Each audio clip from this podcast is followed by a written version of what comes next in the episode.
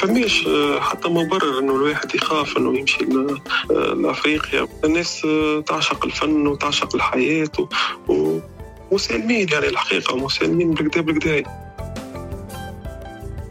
هل نعرف افريقيا حقا؟ عشرات الملايين من العرب افارقه، لكن الصحراء الكبرى حاجز ثقافي كما هي حاجز جغرافي. أنا قبل ما نخرج قالوا لي راهم باش ياكلوك باش يقتلوك وباش يغتصبوك. هذه حكاية شاب تونسي اسمه مهدي بالحاج.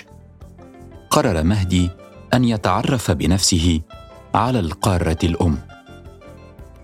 خرج في رحلة أخذته إلى أقاصي القارة، عبر صحراءها والتقى قبائلها وملوكها، وعاد بعد أن طاف 5 سنين. وجد مهدي بلاداً تعج بالحياة بعيداً عن التصورات الاستعمارية والتنميط.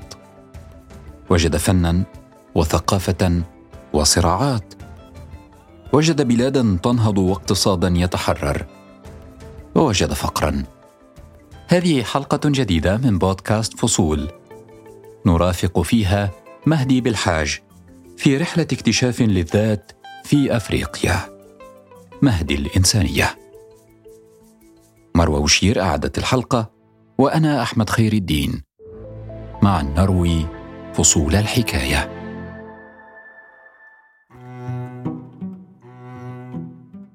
كنت عايش كما أي شخص، يعني أي مواطن تونسي، نعمل فاللي يطلب فيه المجتمع مني.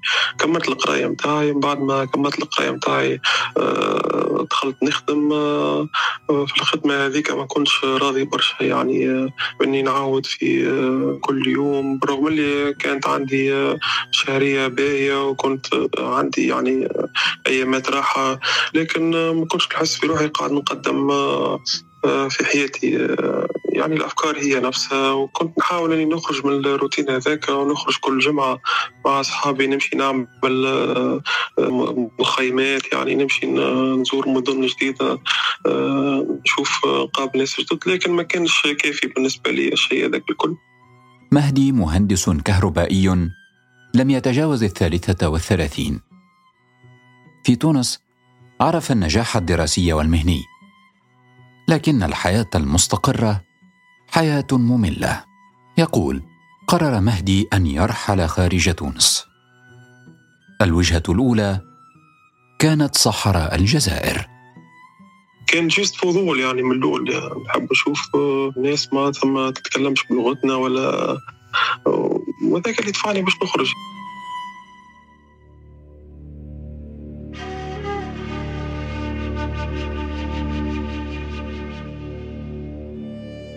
توجه مهدي إلى أعلى قمة جبل أسكرام، جوهرة جبال الهقار التابعة لولاية تمنراست جنوبي الجزائر.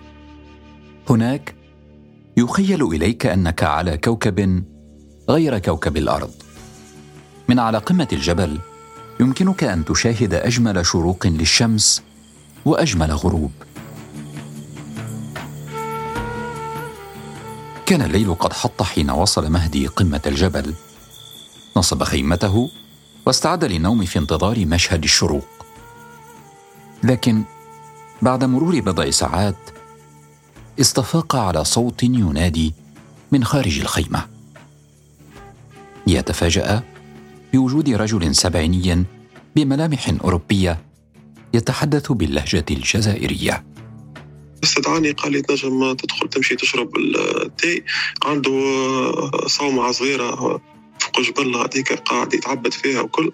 دخلت لغاديك لقيت 2 اخرين مع اوروبيين، بعد كي خلينا نتناقشوا كل شيء قالوا لي راهو هما عايشين غاديك يتعبدوا معناتها في الجبل هذاك، والرجل الكبير هذاك اسمه الباغباندورة عنده 44 سنة عايش فوق جبل غاديك، يلم في الماء نتاع المطر ويحلب في المعزات، وكي يجيو ساعات يجيو السياح غاديك يجيبوا له شوية ماكلة، يجيبوا له يعني شوية كمونة. والثاني عايش غاديك من بولندا، عايش غاديك معاه عنده أكثر من 12 سنة، واحد آخر تقريبا 9 سنين عايش معاه غاديك. هذوما مسيحيين قاعدين يتعبدوا فوق جبل. عند صومعة شارل ديفوكو تعرف مهدي على مجموعة من الرهبان، وبعد تبادل أطراف الحديث اكتشف أن هؤلاء تركوا بلدانهم وذويهم وأعمالهم واعتكفوا في ذلك المكان النائي ليكرسوا حياتهم للعبادة. وجد مهدي في تلك الصومعة التي تعود إلى عام 1911 مجموعة من المخطوطات القديمة توثق لتاريخ قبائل الطوارق، وهم أمازيغ استوطنوا الصحراء الكبرى منذ آلاف السنين. شارل ديفوكو هو اللي قرر أنه يوثق التاريخ متاع الطوارق. حتى غاديك نقرأ في معناتها نحاول باش نصورك الكتب هذيك ونشوف يعني الترجمة اللي عملها هو. بعد قعدت نحكي معاهم أنا، الرجل الكبير خاصة قعد يفسر لي معناتها أنه في البلاصة هذه قال الراحة النفسية متاعه، وأنه معناتها خلى العائلة متاعه وخلى البلاد متاعه وهاجر يعني البلاصة هذه بالذات، في البلاصة المقطوعة هذيك جوست معناتها باش يبعد على السداس. ومن جبل أسكرام إلى قلب الصحراء تعرف مهدي على مجموعة من الطوارق يعملون كتجار وصناع للحلي. حبيت أنا نسري من عنده خاتم يعني، لكن هو قال لي أنا الفلوس ما عندي ما نعمل بيهم في البلاصة هذه، يعني أنا نحب معزة ولا نحب دقيق ولا نحب تمر ولا معناتها الشيء اللي خلاني معناتها نشوف حتى الفلوس اللي عندي في البلاصة هذيك تفقد القيمة متاعها يعني. بعد الجزائر سافر مهدي في عام 2018 إلى موريتانيا. عملت تقريبا 45 يوم في المغرب، طلعت على قمة في شمال أفريقيا وفي الوطن العربي قمة تبقال، ومن بعدها هي قطل الجنوب متاع الجزائر، وصلت الصحراء عديت على البوليزاريو، ومن بعد من البوليزاريو دخلت لموريتانيا.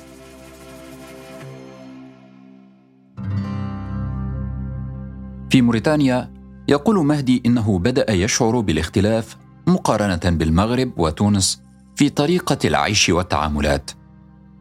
هناك تعرف على الرقيق المحررين وأبنائهم وأحفادهم، وهم يشكلون ثلث عدد السكان في موريتانيا تقريبا. هم طبقة يسمى أبناؤها بالحراطين، ويقال إن أصل الكلمة هي وصف الحراثين.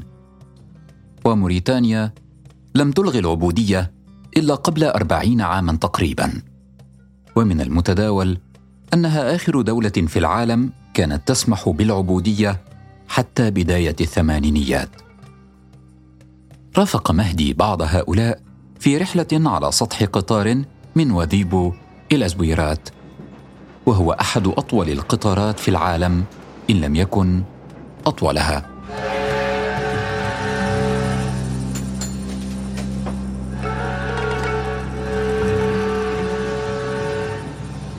رحلة 700 كيلومتر على قطار طوله 3 كيلومتر تقريبا، نطلع فوق السطح متاع الترا، نوصلوا للزويرات. بعد ما الزويرات هم يجيبوا السلعة المهربة الكل يركبوها فوق يحطوها فوق الترا، ومن بعد يرجعوا بها للنواذيب ويعطيوها للتجار، وعيشتهم تستمر معناتها تستمر بالطريقة هذيك على السطح متاع الترا هذا، ويمشيوا فوق الحجر يعني كله غبرة، ويرجعوا في القاطرات اللي تبدا فارغة تكون الصنادق متاع موت.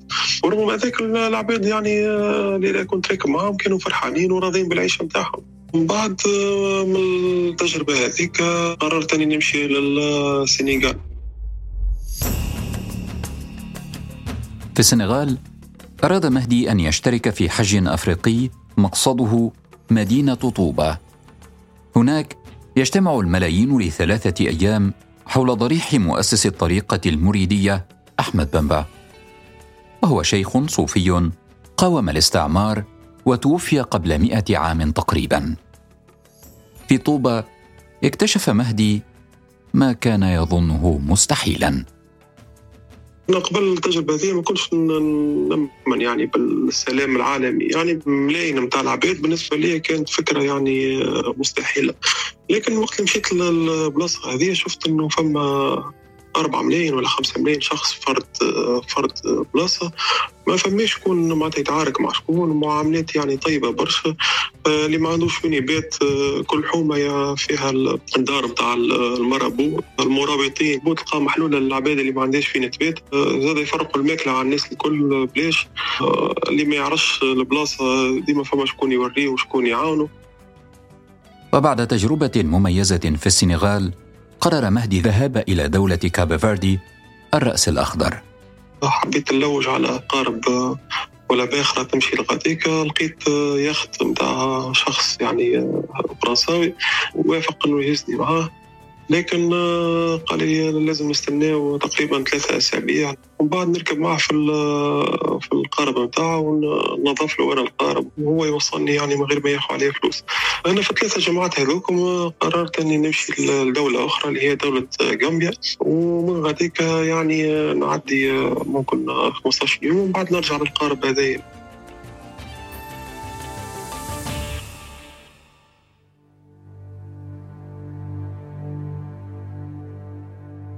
في غامبيا أصيب مهدي بالملاريا وعجز عن العودة إلى دكار.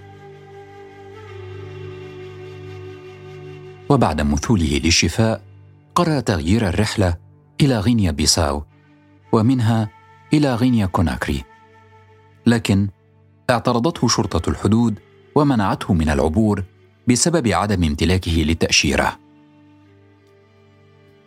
وفي الأثناء تعرف على شخص يعمل في الحدود دله على طريق لدخول غينيا بيساو، لكن مهدي وجد نفسه في السنغال وهناك تعرض للإيقاف مجددا بسبب دخوله بطريقة غير قانونية لولا تفهم الشرطة السنغالية وإخلاء سبيله. قررت باش نمشي من غاديك، قررت من السنغال اني نمشي للمالي. في كي وصلت للمالي حبيت نمشي لمدينة تمبكتو. مدينة تمبكتو هذه العاصمة التاريخية لأفريقيا غرب الصحراء. في تمبكتو حبيت نشوف المخطوطات القديمة متاع تمبكتو ونشوف المباني القديمة متاع تمبكتو والجامع الكبير، أقدم جامع في غرب أفريقيا نظل موجود هذيك. لكن المشكلة أنه في تمبكتو كانت هم الحرب الأهلية، فكان مستحيل أنك تمشي على البر، يعني المواصلات كلها مقطوعة بين تمبكتو والعاصمة باماكو. بسبب الحرب الأهلية في تمبكتو لم يكن لمهدي من حل غير الذهاب مع طائرة الأمم المتحدة.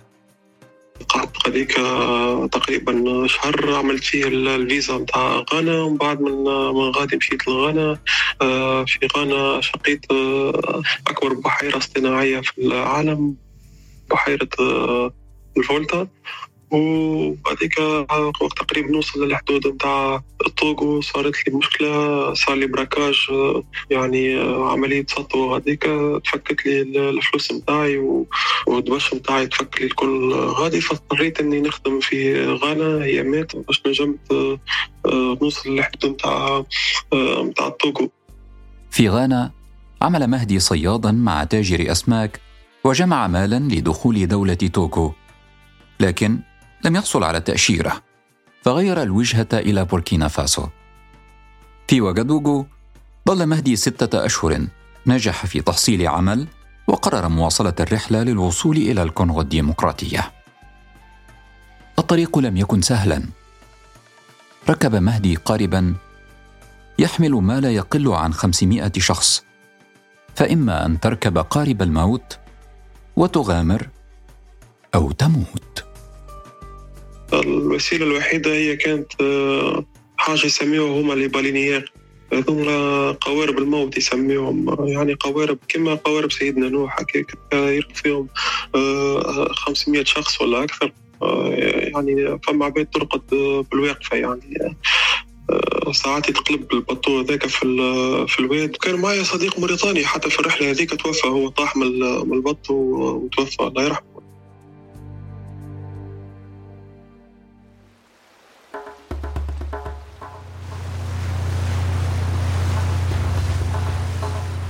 شق مهدي بسلام نهر الكونغو ثم توجه إلى الغابة الاستوائية للقاء شعب البيجمي، هم معروفون بقصر القامة فلا يتجاوز معدل طول الذكر البالغ منهم 1.5 مترا ونصف المتر.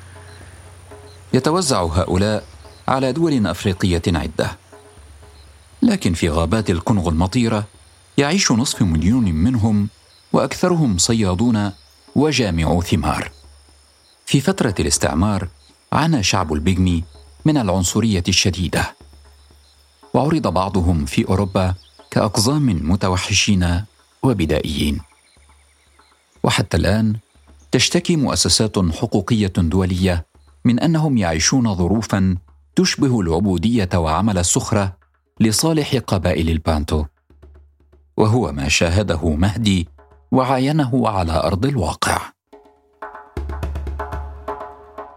ويضموا مازالوا حتى لتوا يستعبدوا فيهم قبائل البانتو، يعني يخدموهم في الأراضي نتاعهم بلاش فلوس ويعطيوهم باش يدفاو في الليل، يعطيوهم نار باش يدفاو وشوية ماكلة يعني باش ينجموا يعيشوا.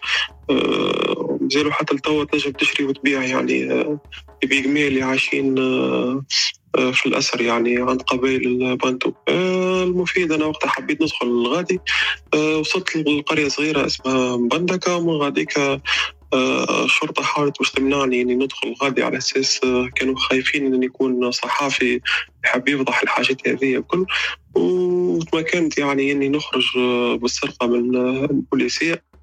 ظل مهدي مع قبائل البيجمي 11 يوما، لكن في طريق العودة إلى كنشاسا اختطفته إحدى الميليشيات. عرضني واحد لابس الحوايج بتاع الميليتير، كنت نظن انه تابع الجيش الكونغولي، لكن طلعت ميليشيا. وشخص هذايا يعني تعدى علي، ضربني وفكر الباسبور نتاعي وهزني بحث الميليشيا نتاعه واصحابه في وسط الغابه، وحبوا طلبوا مني فديه يعني فلوس باش ينجموا يخرجوني. لكن بعد قعدت محجوز في البلاصة هذيك تقريبا 3 شهور. عاونوني اللبنانيين، الجالية اللبنانية هذيك عاونتني بالكدا، تواسل اللي غادي وقفوا معايا السفارة كيف كيف باش نجمت نخرج من البلاصة هذيك. استرد مهدي حريته وعاد إلى الترحال من كنشاسا إلى زامبيا ثم ناميبيا، ومنها إلى بوتسوانا، وصولا إلى جنوب أفريقيا. في العام 2021 قرر العودة لتونس، لكن هذه المرة من الطريق الشرقي لأفريقيا. مشيت مملكة ليسوتو ومملكة سواسيلاند، وبعد طلعت الموزمبيق، من موزمبيق مشيت لملاوي، ومن ملاوي مشيت لتنزانيا. حاولت نطلع غادي على جبل في أفريقيا، لكن الله غالب ما قدرتش، خاطر طلب عليا برشا فلوس. طلعت لمدغشقر، ولهنا قعدت نلوش خدمة لين الحمد لله. بعد طوباتها آخر أيامات لهنا في مدغشقر، ومدغشقر البرنامج إني نرجع لتنزانيا مرة أخرى باش نحاول نطلع على قمة في إفريقيا إن شاء الله. يقول مهدي إنه تعلم الكثير في أفريقيا، اكتشف تاريخا غنيا ومستقبلا واعدا. أنا كنت نقرأ في المخطوطات هذه مكتوبة بالعربي من عام 1500 وعام 1400، مخطوطات تحكي على مرض السكر عام 1400. فما علماء أفارقة مسلمين يحكيوا على مرض السكر، يحكيوا الرحلة متاع منسى موسى موجودة في الكتب هذه، في المخطوطات هذه. المخطوطات هذه تحكي على الفلك، تحكي على الرياضيات، تحكي يعني ماهيش كتب دينية فقط. يعني القارة هذه في وقت من الأوقات كانت كما أي دولة غربية متقدمة يعني. مهدي اكتشف أيضاً أن في أفريقيا لغات كثيرة لم يكن يعلم أنها موجودة عند قبائل البوشمان في بوتسوانا، وقبائل الهيمبا والهيرورو في ناميبيا. ويقول إن هذه اللغات قد تختفي في أقل من 50 سنة بسبب العولمة والتكنولوجيا التي وصلت إلى كل نقطة في الأرض. مهدي تحدث أيضاً عن موروث خلقته أفريقيا وسرقه المستعمر. هو المشكل فيش في الدول بتاع أفريقيا، اغلب التاريخ نتاعها ما تلقاش في متاحف في افريقيا، تلقاهم موجودين في متاحف في اوروبا. يعني حتى تمشي للمتحف اللي تحب تقرا ولا تحب تشوف شنو موجود فيها، تلقى حاجات مكتوبه، لكن تلقى صور يقول لك يعني هذاك الكل موجود ماهوش موجود عندنا، راه موجود في المتحف الفلاني في البلاد الفلانيه. ممكن فما هكا شويه بلدان تمشي لهم تلقى فيهم مخطوطات كما قلت لك، واغلبها راهو البلدان اللي كانت عايشه في وقت الحضاره الاسلاميه. يعني تاريخ افريقيا فيه الم كبير، عبوديه واستعمار وحروب، لكن في افريقيا ايضا فن ومقاومه. نحب نحكي لك على فرق المقاومه الفنيه، يعني اسمها تيناريوين. القصه نتاع الفرقه هذه كانوا قبل مقاتلين في الحرب الاهليه اللي صارت بين الطوارق وبين الحكومه في مالي، وبعد ما صارت معاهده السلام بين الثوار وبين الحكومه الماليه قررت انها تقاوم بالفن. عملوا معها الاله نتاعهم الرئيسيه هي الجيتاره، ويستعملوا معها التنديه اللي هي اله افريقيه. عملوا مزيج بين الآلات الأفريقية والغربية وخرجوا موسيقى صارت لهم موسيقى عالمية. فرقة تناروين تدعو أغانيها إلى السلام والوحدة بين الشعوب.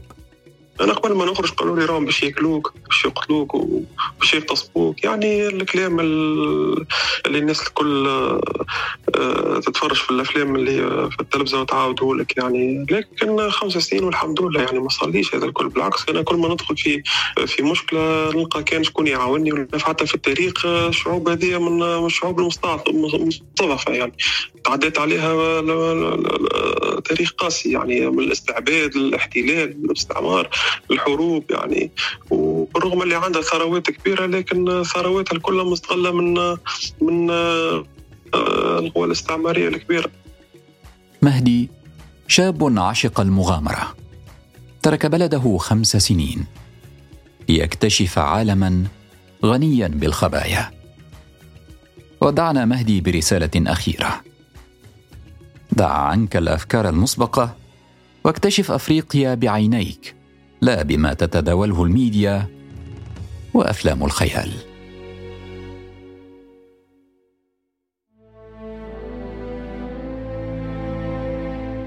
استمعوا لبودكاست فصول على تطبيقات البودكاست أبل وجوجل وسبوتيفاي وساوند كلاود وعلى الحرة.com.